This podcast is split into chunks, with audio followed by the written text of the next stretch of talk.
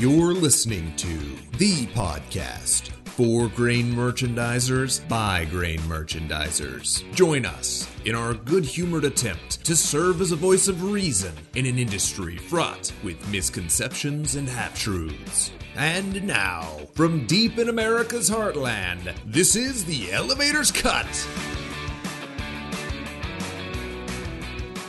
Welcome back to another episode of the Elevator's Cut. We're glad you're here. I am one of your hosts, Jason Wheeler. And your other host, who is Roger Gaddis, is down at this end of the table. Thanks. We are glad you're here listening, of course, as always. And today, our big zeitgeist that we should delve into that's reared its ugly head again are these grain cheats. Dude, you nailed it. Ugly head. Have you seen some of these mug shots? Holy smokes. Where's the proactive when you need it? Yes, our latest our latest uh, issue that, that came up was was uh, Mr. Mr. Hansen up in North Dakota, and, uh, and and it's been flying around Twitter a good bit and everything. He had a he had had some great interviews that he did. Oh my gosh, one on one, all sorts of good. So if you got time, look look it up. It's uh it's quite a story. There's a, there's a lot into it that that goes into it. But but he was in North Dakota and uh, started. You know, uh, we we see these every few years somewhere, some different spot of the country. But but somebody and it, and you know not, not always is it intentional. I don't even think. But but guys get into running grain and getting behind on some payments and so they deliver some stuff they they start delaying their payments to their farmers and it uh it snowballs and you know, it is a anyone that's in production ag, elevator, farmer, inputs, anything like that. cash is tight. We all know that. And um, you, everybody's trying to manage their cash flow as best they can. Some people just get really creative with it, how they manage their cash flow. and um, you know, referencing the the interview you talked about, Jason. That if you guys get on, I think it's on. If you haven't seen it, I think it's on Ag Week. If you get online and look, you can go find the interview. Um, it was from a year ago, I believe, and uh, it was the most cringeworthy thing I think I've ever seen. And I've seen some stuff, and this was this was top shelf cringe. It's incredible. It's really awkward for everyone involved. Yeah, and it makes you think. So, so this guy he just got sentenced um, recently in the last few weeks, I guess. Uh, his sentence came down. He's going to be going to prison for eight years. I believe is what this article says I'm looking at. And he's 22 years old. And and you know, you listen to the interview, you read some of the stuff. Uh, the guy's in over his head. He didn't have the experience. I, I mean, we can all probably relate if you're a 22 or older that you have that that moment of life where you it seems like everything makes sense and it's simple and you know everything. It just usually for most of us doesn't involve millions of dollars. right, right. Is it how much uh, bravado do you have at that point in your life? How how far do you take it? Well, he took it pretty far, and that just things started snowballing on him, and uh, and it was good. But but he claims to have what six years of grain elevator experience and grain trading experience, we, which is uh, quite a deal as, at twenty two. Yeah, it's. I mean, start start young, know your passion, and follow it blindly. That's what I always say sir. No, you're going to hear some paper rustling. We actually used um, a high tech machine in there, the printer, and printed off some internet stories here to to uh, help us get through this episode. And uh, Roger is so uh, out of practice of using printers that he printed a nicely uh, landscape and, and double sided. I just worry about the environment because then you know it's going to kill us. Yeah. So, you know, and it talks a little bit. We're going to talk about different uh, fraud, grain cheat cases around the country in the, in the past, I don't know, 10 years or so. We just randomly picked some, mainly what we could remember. We're getting up there in age, so we didn't remember a lot. But, you know, it was pretty interesting how some of these folks got their start. Some of them were, were flashing the pans, like this guy, you know, come out of nowhere, made a big splash, and took a lot of people down with him. Um, some of these were like that. Some of them are, were established companies that had been doing business with farmers and, and other buy end users for a long time, and for whatever reason, took a turn for the worse. Yeah. So I guess the idea is, and we're not trying to, to forensically dissect all these, say what everybody have in common. You know, well they were all human, so that they had that in common. and they were in the grain business. Other than that, I think it's all pretty different. Uh, and so we just kind of wanted to touch base on some of these things of of uh, that we found interesting about these stories, other than the fact these these were all people that you know rightfully so belong in jail. Um, the ideas behind what they were doing, if there was any. Yeah, I, and, and for this guy in North Dakota, I think he just got in over his head real fast. He wasn't in, intent intent on creating a a Ponzi scheme. In fact, they asked him if he knew what a Ponzi scheme was. He, I've never even heard of it. You know, it's a, it's a it's a thing. Of course, he didn't design it to do this, but but it can easily become become that, and it did. He he got sentenced to eight years, but he's also supposed to pay off over $11 million in restitution. He's 22. He has a lot of earning years ahead of him. That's incredible, right? But it was interesting. He got it said he got fired from, and we're reading an article off Ag Week here, but he said he got fired for using when he started working the elevator. they're they're testing equipment for his side business in competition to his employer. That kind of sets a tone for me right there. That's pretty brazen to do. I mean, I can only imagine if I was the manager at that elevator, what I'd have thought had I known found out that was happening. Well, so the other thing with agriculture, of course, is a relationship business, and and uh, and and it's all about trust and and who you do business with, and and after watching, hearing the the facts of the story, and watching the interview with the guy, it's somebody trusted him with large sums of money or you know, in the form of grain at different times. Uh, that's why $11 million is owed to people. So it becomes why why why if you listen to him talk he doesn't like the the journalist who's not some grain expert i mean he's been around it but he's asked him simple things like how do you make your money and i mean he, the guy couldn't answer the questions it's craziness so eh, the vetting process makes me makes me wonder. It, eh, but we all know what the what the vetting process is. How much are you paying? Sure, that's sure. the vetting process. Yeah. Unfortunately, and you know the other the other party in this was apparently this uh, cash broker up there that was know, vouching for the guy or putting him in touch with the producers and. So you know, for the producer side, I, I guess they had some form of trust with this broker, this cash broker. Um, so it's like, where'd this guy come into play with the deal? And I mean, like most financial frauds. It was all about the money, I guess. It was crazy. At one point, he, he started a a, a car lot too, and all sorts of other things to, to get into to try to try to create some cash flow and return to to pay some people back. And it it oof, it just snowballed real big until uh, until it was found. It's crazy. Till it melted. and that speaking of that, wasn't that what he claimed was what brought him down was a frozen sump pump pipe or something like that? the bin went bad and the high water table and all these other. Yeah, it was like five thousand bushels had spilled or something, and that was peas. it. And, and once yeah. once that all got taken care of, he was in the interview. He's like, once that all gets, you know, it it'll all get straightened out, you know. And and and to his to his defense, like I, I think he genuinely thought, well, I'm just a little behind, and it'll just catch up. Oh, he was. That he literally was a little behind, and he just didn't catch up. And that's that's the ticket. uh, you know, so I, I we make light of this, and I know it's it's a sore subject, and some of our listeners probably dealt with this or involved with it. And you know, sorry, I'm you know really sorry for you, and uh, you don't wish this on anybody because it gives the industry a black eye. Right. For producers, it gives elevators a black eye, uh, um, or cash brokers, or whoever else. It's not good. No one likes to see this. Um, and, and, you know, can you learn anything from this going forward? I don't know. I think it comes back to what Jason said earlier. It's a relationship business, and you got to know the people you're dealing with and know them well, and and uh, and uh, do your due diligence as best you can. There, there's always counterparty risk. Yeah, always counterparty risk, and um, you know, it's it's up to every every participant in the business to, you know, decide for themselves if who they're dealing with is risky or not. It's really as best you can do, I think. Also, if someone's bidding way out of the market for a long time for grain, you should probably question that. Right. And and what we know is I mean, people are involved in in everything and people mess up and there are good folks and bad folks and well-intentioned folks that just you know get get sideways on on things that they they get in over their head. And so if this this is just the latest example. Sure, it was in North Dakota, and and it affected folks up there and but but we've had you know, Roger Roger's been in the business for a, a million years, I think, or something. Close, And I'm- rounded up.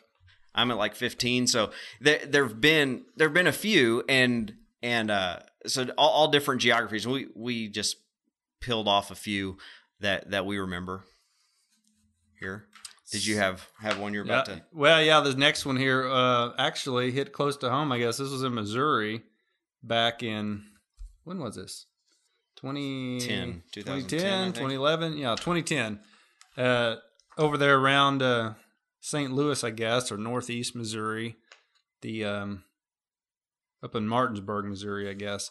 And this, this uh, lady had been buying grain and uh, claimed to have. I'm reading here again from an article uh, out of St. Louis today from back then, and it said, uh, you know, that she uh, claimed to have a special deal with uh, agriculture giant Archer Daniels Midland that let her broker crops for premium prices. So if there's anything we know, the ABCDs love to give away money to country elevators, right? Yeah, and cash brokers. They Absolutely. love to pay them just premiums because they're nice people. Maybe that's why they've not been making money lately. That's right. Yeah, th- these these big companies they they don't ever want to go direct to the farmer if they can they could help it. Finding all the cuts. Yeah. Uh, it says farmers turned over their crops who promised to later pay them a high return for their yield. Yes. So she was from Martinsburg, Missouri. Uh, she was a, a trucking. That's It was right. mainly trucking operation, but anyways, when when uh, when it all hit the fan for her, the it came out to the tune of twenty seven million dollars. So A few bucks. Yeah, quite a bit. One hundred and seventy nine farmers were involved in that. So pretty uh pretty good. But you know, when all this stuff happens and they're trying to find money, of course they go seize everything they can and and look through everything she's bought over the years and stuff. And then, you know, the of course the newspaper likes to likes to find the most outlandish. One of my favorite was she bought a nine hundred dollar tanning bed for show pigs. I, I, Randy, did you know that existed? Does it make he's- them he's smell like shaking his head. bacon or something? That's It's incredible. that'll work. Yeah, it also said she had bought some prize winning, um, no, bought cooling systems for some show barns to encourage thick prize winning coats and cattle. There you go. And that's how the article starts off. So there you go. There's your there's your outrage right off the bat. Who knew?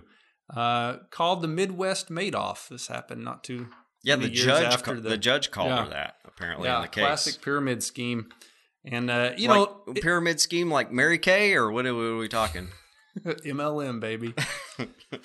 uh, and and like most of these, it says she started off with offering grain prices only a little higher than standard and only to a small close knit group.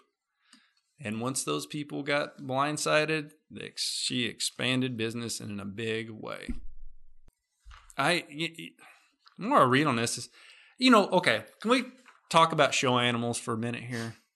You know, we uh, Please. the last elevators out, we sh- we we sold some show feed to people, and and uh, look, guys, I had no idea that uh, that. Did you know? Did you know, Randy? Did you know that you can go out and buy a eight slant goat trailer, fully aluminum? You have to duck your head to get in it for show goats. It's incredible. So I I get it. Show animal people are a breed on their own, and uh, money's no option, whether they have it or not. It's like horse people.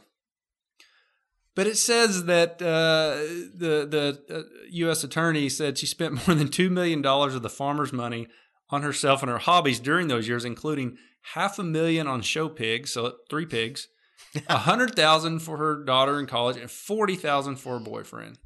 Uh, but of that, it says she invested a one hundred thousand to buy one boar and as much as thirty five thousand on a single cow. Wow. Those numbers aren't far from reality, just generally in show business, uh, animal show business. But you know, usually it's not done with stolen money. That makes it worse. Yeah. Is that did she name it Secretariat or what she?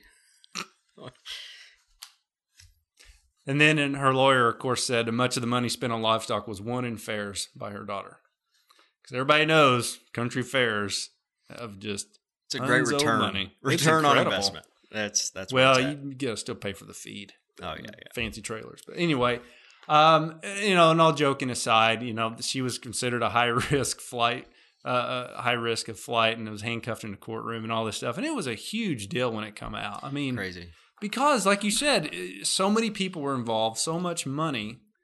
And you know for all the states not every state you know a lot of people don't realize this but even the states that's got some big grain production in it don't have licensing requirements. Not every state has grain dealers licenses even though they have grain dealers in them and uh, then when you get into the um, i guess indemnity fund states a lot of states have those but the amount they cover is is a pittance when you got something like this, you know, millions upon millions of dollars. Right. It doesn't say in this what the state did for those 179 farmers she owed 20 whatever million, uh, 27 million to, but that what but I can tell you it uh it, it creates back whether they they paid him anything. I don't know if she was licensed or not, but uh, it, it, creates the bad press, and then the the politicians get involved because the farmers complain, and and it goes up the chain, and then they're cracking down on whatever uh, state mm-hmm. grain departments and all that. So what happened was, I can I can vouch for Missouri is they tried to put in some some safeguards of of minimum requirements of net worth mm-hmm. based on uh, total volume of re- revenue of sales, mm-hmm. I guess. And it goes overall. toward the bond. Yeah. So right, so so I think it had to be like five percent of your total revenues. You had to have a net worth to be able to to be a, a licensed grain trader or whatever. Well, right. Well, and Missouri has was it two or three tiers of grain dealers license right. too. You know, depending on if you offer storage, if you don't, different things. So it was yeah, but it, it I remember hearing from several folks elevator folks in Missouri when they made that change, that was kind of a crimp to their business. It's like more regulation, you know, now to, to do what I've always been doing, and I've been playing by the rules. Right, I, and that absolutely happened to to uh, it was a, a younger family that just started in the grain business uh, that that I was working with. Really nice folks, very high integrity people, and everything. But it was a small operation, and what they did, they had a lot of farmers that used them because if you had a grain dealer's license, you could sell to this certain buyer. They only mm-hmm. bought it through a grain dealer's license, so farmers would use it. So they did a lot of direct ship on beans. Well, of course, as you know, beans are high dollar values, so their their net worth was nowhere near what it needed to be to trade the beans they were trading, and they they pretty much they they had to you know discontinue their license and get out of the grain business. Mm-hmm. They were they were mainly input business, but they were doing well. They were you know doing well in the grain stuff and and doing things right. But all of a sudden, that that service for those guys they worked with was gone. Yeah, uh, because they're trying to correct for this rogue person that that uh, that took people for a bunch of money. You know, yeah. so yeah. it's unfortunate. It is. It really is. What's the next one you got here? Next one's from the the fine state of Arkansas. The finest. The the best. Roger and I both hail from from Arkansas. Uh, I don't know where Randy's from. Oh yeah, he, he is he from Arkansas? Somewhere. I guess. I guess we'll. I, I didn't know if we wanted to let people know that Randy's also from Arkansas, but there we are. What's the name of this place, Roger? Place in East Arkansas. This was a few years ago and um, you know they they uh, it was a big deal because in the news when they got uh, busted, if you will, they were tied up with with some big grain companies, big end users. Lots of money was owed, and uh, it just impacted a whole bunch of people up and down the chain in, in an entire area. You know, mm-hmm. the the Delta of Arkansas was uh, Northeast Arkansas was was uh, all a buzz with this one. Yeah, this is Turner Grain, and it was uh, it, was quite a quite a big net they cast. Uh, company listed debts of uh, looking at the article here, uh, forty million, and assets of thirteen point eight million. Uh, is said once they once they delved into the into the books a little bit. Yeah, this is an article from Arkansas Online, the Democrat Gazette, back in uh, last year, I guess, last summer, and um, uh, it, it was you know so we've got what what the reporters know and put in here, which is all the the, the facts and figures, but man, the stories we heard because we had some customers down there, and, and, at the time some uh, just people I knew in the grain business and talking about maybe they didn't necessarily get hung up with them, but knew someone that did or had a neighbor, and it was Yeah. it was nuts because they were, um, you know, they had one of the big resellers in the area on the hook for a lot of money. They had uh, one of the big ag lenders in the area was at Mhm. risk. Uh, one of the big poultry processors over there was at risk. I say at risk, you know, involved with it uh, monetarily or grain wise, either way. And uh, again, it was just, I mean, I think it just comes right out and says in the article, it's just essentially a check kiting deal. Yeah. It's kind of robbing Peter to pay Paul, if you will. Yeah, and you, you, I guess you never know fully the the reasoning of the origin of of uh, of what the tipping point was for for them to get into it, and and then it snowballs from there, or what the point is where eventually it just you can't hide it anymore. But but it was a it was a deal, you know. Arkansas, being from Arkansas, everything, eh, not just the grain business, but everything, just the good old boy network, and oh, you know, I know your dad, and you know you're good, and that and that was I mean, one of the main guys in this uh, this company, his dad was known for for years and Mhm. everything. He's a good came from a good family, honest, you know, all that stuff. So it was it was easy. But what happened was they just kept paying more and more and more. And you know, you get behind the eight ball, you need cash flow to come, and the prices are low, and nobody wants to go.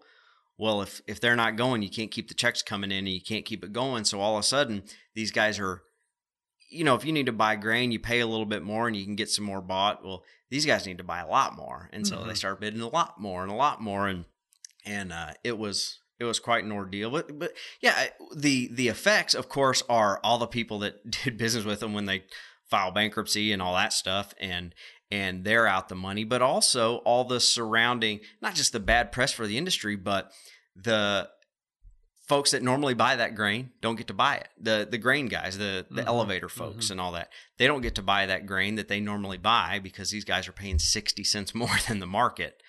It's I mean, it's crazy and or more. And uh so then they get pressure from, you know, on and on. It, it just Mhm. it's uh, it's far reaching. Not effects. even the people involved in the lawsuit or, or on the hook for the money. Um so that And wasn't Arkansas one of the states that, that didn't require a grain dealer's license prior to this, right? And didn't they? I think I could be mistaken, but I, I don't think. Uh, anyway, uh, you know the plant board's always been there, and you know say what you will about that. But as far as the grain dealer's license, I, I think that it it took a different turn after all this uh, come out. So obviously, more government regulation is is the answer, right? that that's always the the deal over overcorrect with the with the strong hand Did of government. Did, was did you know, or do you know that any of these cases we talked about so far were uh, hedging? Did it come into play at all? Was this all back to back speculation? Was it future So, I mean, the- do, do we know? I never remember hearing anything about either three of these cases. I don't think so. I mean, a lot these cases I think are all basically cash brokering, or this one was a trucker trucking business, but it, it was just it's mostly back to back stuff, and uh, yeah, I mean, you you get a you, well, any of us that even in the grain business, you know, you think you're hedged on something and you're not, and then by the time you catch it, it's a little against you. So you're like, well, let's wait a little while, and maybe it'll come back. And it's it's you can imagine how easy it can get to it can snowball on you if you're not just as soon as you find a mistake, correct it and be decisive. Mhm.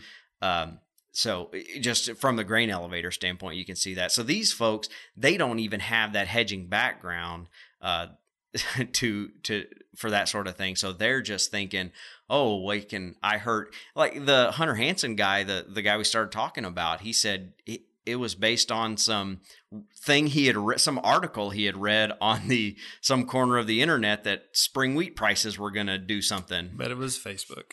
it was a good one, and uh, but Secret but information he had, I think he Yeah. had special information, not secret maybe, but special information. It was bad, and it turns out that it was very bad information, but it was special.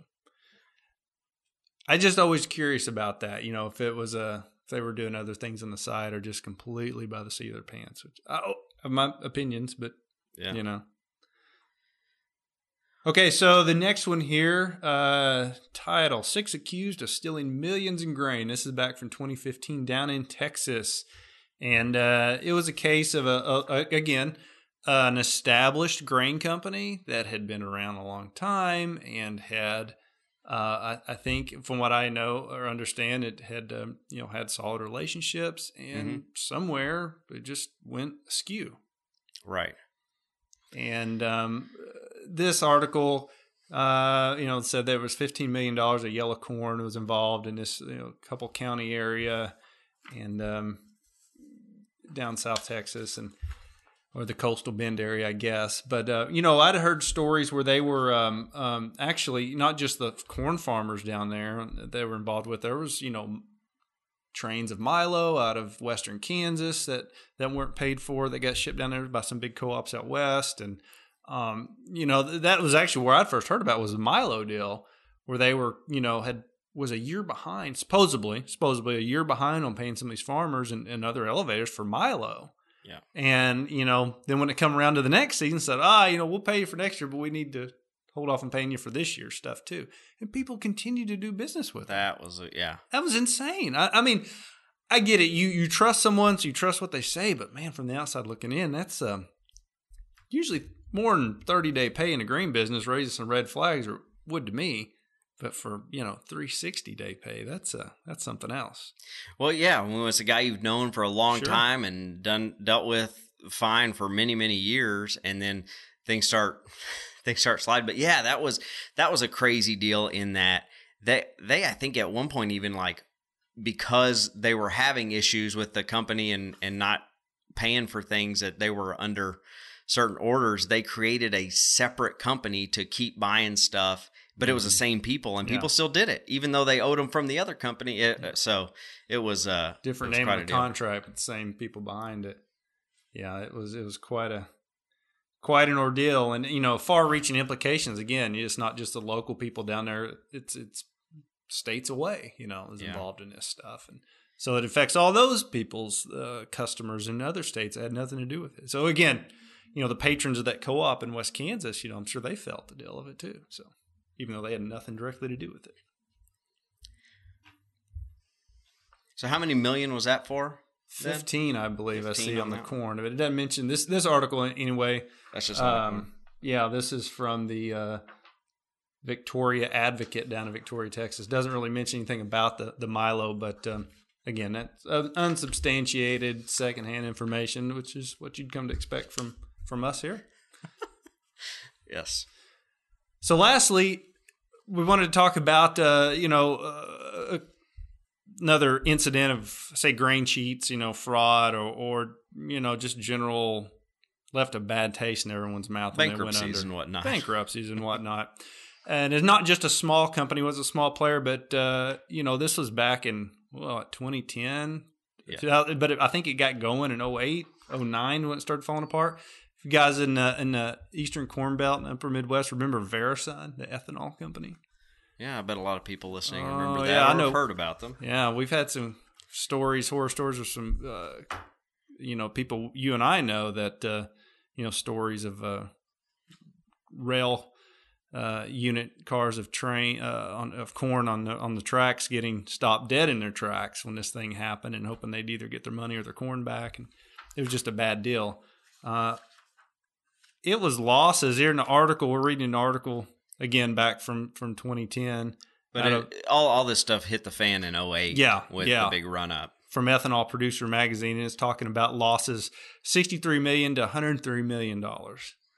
It's hard to bounce back from, no matter who you are. Yeah, it's quite a bit. They they uh, but it, it, getting a little into the into the article, they it was based on they of course 08 for you, for you, you know, corn goes to six, seven, eight dollars, and and uh, Tricanova is an ethanol plant, of course, or several ethanol plants. They had to had to buy that stuff, and so they're trying to manage that that risk and the high prices of their input, and then uh, and and the thing that always gets me is these these big companies they think that or or even these these little guys they think they can find a better resource than anybody that can really know the market. Mm-hmm. it's like well we got a lot of money in this. Let's just let's just pay the right person and or talk to the right person that can tell us which way the market's going. And they do they i mean and it, it's not just this company. I, I, lots of companies you'd be surprised at very large organizations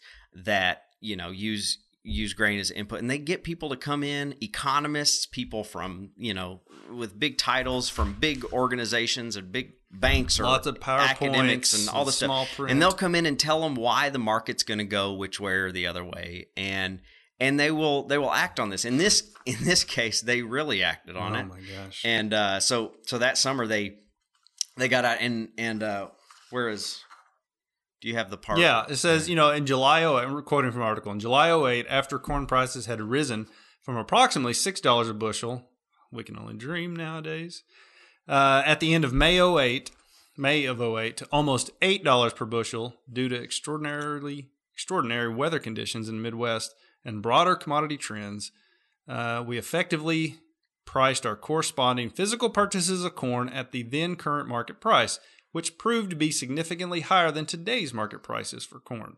In addition, based on market forecasts that prices would continue to rise, we entered into a number of, quote, accumulator contracts, unquote, relative to corn requirements for the third and fourth quarters that in each case allowed us to purchase a specified volume of corn at prices below then prevailing market rates.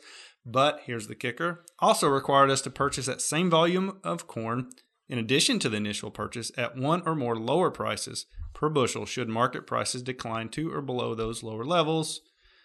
Shortly thereafter, what happened, Jason? bad things Corn prices commenced a sharp decline from almost $8 a bushel to a low of under $5 per bushel in mid August 08. So we're talking just a few months. Summer of 08 was a nutty summer, y'all. If you weren't there, it was crazy. If you were there, nuttier than squirrel pour, turds pour yourself a drink in remembrance tonight. uh, as a result, we were required under the accumulator contract to purchase additional amounts of corn at prices that proved to be higher than prevailing market prices. they got accumulated on They got accumulated on. Yeah, it it was tough. It, it- I mean, uh, those in the elevator business, and we talked. We did an episode with Jeff Reardon talking about the the heat of the the 08 summer, a little hotter than most, and the the elevators uh, listening, they know the margin calls and on and on, and you can these larger companies, you just add a zero to to the type of, Or a few. of margin calls you were dealing with, and these guys are no exception. But they have the added luxury of being able to sit in a boardroom with suits and ties and talk about it with people that matter uh, and their banks and also but anyways uh, so they sit there with with this stuff and they're like what are we going to do well what's the and it says here well we had market forecasts uh, that prices would continue to rise hmm i can find you some market Oh, man. forecasts that they'll Even go today, anyway at three dollar and seventy cent corn, we still have forecasts that corn will continue to rise We- after it falls. Yes, you name a day, we can find a market forecast, and you name a direction, up, down, or sideways. We there's all of the forecasts.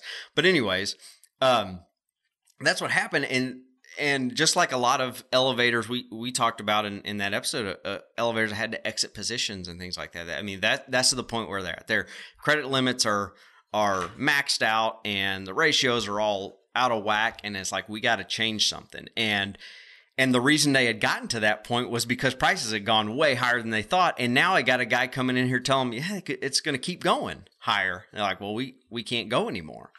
So some elevators exited positions and that cost them because they couldn't lay off the cash position at that point. Similar sort of situation uh, here, except a lot more dollars and bushels. But what they did is they, they got doubled up on with these accumulators. They thought, so almost, they they would say that probably, but it's really a Texas hedge. Mhm. Uh, from their standpoint. Yeah, from this because it was like not only am I going to exit the position where if you exit the, the your hedges and the prices drop, you're in trouble, right? From yeah, from their It just just from exiting hedge. If you exit the hedge and do accumulator, that's a little extra on on top of now it. to So- say the farmers that did the accumulators were thinking they were great because market dropped and they've Yeah. got double bushel sold up here, but it's only great if you get paid. that's right. And that's where the greatness stopped. That's it. It's it's like the uh the deal of oh this has gone against me. Well, I'm going to double up, so it's only got to come back halfway for me to break even. That's always fun. That's a good line of thinking. It's, it's excellent. Uh, it's interesting here towards the end of the article. It says it's also important to consider how your decisions may be viewed in retrospect. VeraSun's executives likely believe they made good and reasonable business decisions and disclosed the material facts. While they are not being sued for breaches of fiduciary duty, those claims regularly accompany securities fraud claims. And it is important to realize that having a well reasoned process for making decisions is often just as important as the decision itself. Mic Wow. drop. Nice. And again, you know, we're we're making light of this years later, but it was a it was a terrible deal. I'm sure some people went out of business other than them uh, from dealing with him on it. I, I Right, don't know, yeah. but I, I would it wouldn't surprise me a bit because they were, golly, they were. You saw the the dollars amount there. They were a big buyer of corn, a big player. I mean, the, that was right at the peak of the ethanol boom coming up after 06 and it was. Oh, that was a tough summer. Yeah, I mean, and Roger, you down there, there was a bean crush plant down near Yeah, you guys yeah. that went out uh, years ago and did the, and and there were lots of elevators down there on the hook. you know? Yeah. Uh, You know, that's that's that's the one thing uh, I would say to all the the elevator folk listening. If you don't know what your state's guidelines are for how they uh, do or don't assist you when counterparty risk prevails, don't assume that you get treated the same as a farmer with grain in these places. Oh, Because I can tell you from one in Missouri, you do not. Farmers will get covered for their for their grain and contracts. Contracts if there's money left over after the grain, but for sure the grain. Elevators, I was told we are on our own. Period. so again, if you're just doing part of your due diligence, check that out and see because uh, assumptions can be fatal in this Yeah. area. So, for those of you just tuning in, uh, we're we're talking about the Thanks for finding us on your dial. Yeah, that's uh thanks. We're we've been talking about that. That's how podcasts work. I think people Yeah. can just uh, browse in as they go. Anyways, so if you're just joining us, that's uh, we're talking about fraud in the grain business and stuff well, over the years. We were We talking were. about fraud. No, I'd like to uh, uh, to discuss. So, I, I guess what I wanted to get across here to to our listeners is maybe there are maybe you haven't been really hit by any of these, and and I hope not, and that's great. But just so so our our examples we gave from North Dakota, Arkansas, Texas, um, Eastern Corn Belt, Missouri. It's it's right. If you haven't been hit by it yet or one close, there's a good chance eventually in your career, uh, you're it's gonna be close to you.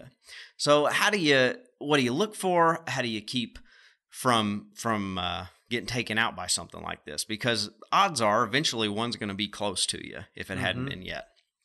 So what do you look for? I mean, a few things are: do payments start not Yes. coming in as fast? Right? That's probably the biggest flag. Yeah. Slow pay and continually slower. Right.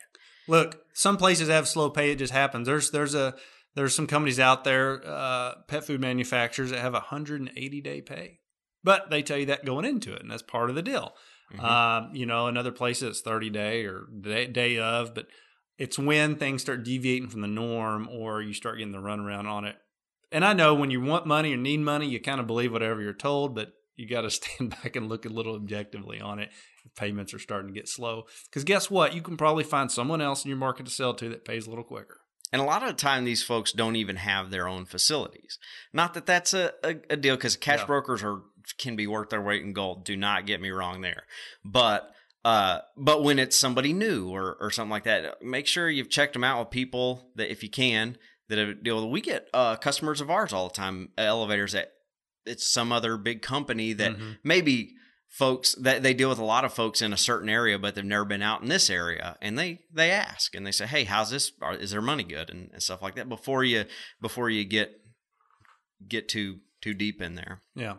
another thing is uh, for the elevators it you guys know of course the VeraSun thing happened but a lot of ethanol plants over the years as ebbs and flows have been a little on shaky ground at times a lot have gone out and some are very strong so uh, you, you got them all over but uh, there was a, a time there where everyone was a little worried because the ethanol margins were nothing and And, and there was the whole legislative thing. You know, they had to re up that Right. bill in 2010. That was when the biodiesel got killed. That's when that Mhm. that, that plant down south of here went out. Um, you know, so uh, you know, something that's subsidized by the government lives or dies by that. And, uh, and not to offend any of our ethanol listeners out there, but that's kind of the way we see it. And um, you know, again, it's it's counterparty risk. You can't avoid it. Yeah. If you sell or buy from anyone else in the marketplace, that risk exists. You just try to minimize it. Yeah, and and another tip I, I'd give is where you can from the elevator side. I I understand farmers most of the time are selling because they like the price or Mhm. that that works for them. But from the elevator side, is you're a basis trader. You know, if there's somebody that may be on shaky ground or is in a business like that that could be keep it a basis contract until delivery. And since 08, that has really Mhm. happened more because the buyers don't want to uh, have more futures on. They learned a lesson there. But some some uh, when they when they get into this, they want to they want to price stuff, and so so keeping it basis until it's delivered.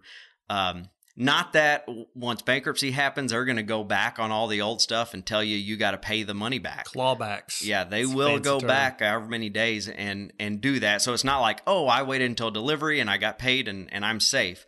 Well, they they can still go back. Don't get me wrong, but but it helps if you didn't price it six months ahead of time and then the market has changed and you're. I mean, Yeah. try to try to explain to a judge and jury and and all the stuff how No, the grain business don't. works and how futures hedges work and how you know it- they're gonna be no no no this is, you didn't deliver the grain well the grain when the grain came it was this that's all they understand and then the other thing is rolling stuff if guys are like I I can't you got it priced and then they're like let's just roll it, it you, you thought you thought the other was bad. Try explain to a judge and jury how spreads work and how much you owe. I mean yeah, come on. So keep it simple. Something to be said for arbitration after if all. they and this goes with you know with producers too that get in trouble. He's rolling stuff forward is cut it don't get into a bunch of rolls. If stuff's if stuff is stressed just end it invoice it and people understand you owed this and you didn't do this and and this is what you're you know Goes back to the, the old axiom your first mistake is usually your cheapest. right yeah good point Your is that occam's razor you're always teaching me about things Randy, what say you? Nope, he says no. this that's the simplest answer is the he answer hasn't shaved in not days, the first so I don't know if I'd take his word. there you go So I think that wraps it up for our little conversation here on grain cheats. Um, you know, it's a it's a crappy subject to talk about, but it's it's part of our world, and um, just gotta be on the lookout, keep on your toes, and whatever else people say in these situations. All right. Well, we appreciate you guys as always tuning in, listening in, download, like, subscribe, leave us good feedback, all that stuff. Please uh, continue to do so. Uh, thanks. Reach out to us on Twitter at Elevators Cut. We do have swag now that we've already actually sending out to people and stuff. Is koozies and window clings, right, Roger? Yeah, window clings, not decals. We learned right. That was the Yeah, car wash will take them plumb off. Yeah, So- so, shout out uh, real quick here to uh, the first swag giveaway on Twitter uh, at Maddie Walsh, at Sager Grain, at KF Houseworth, at I Am Your Farmer, and at Nick Erdman. You guys all won some koozies and clings today. So thanks for sucking up to us, and Yeah. we continue to look for your positive comments. Yes. Congratulations, you're one of life's winners.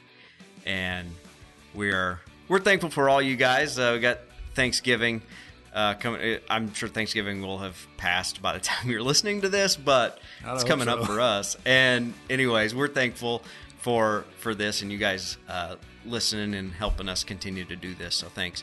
Um, but that's it for today. So for Roger, I'm Jason. For Jason, I'm Roger. Thanks for listening to the Elevators Cut. Out.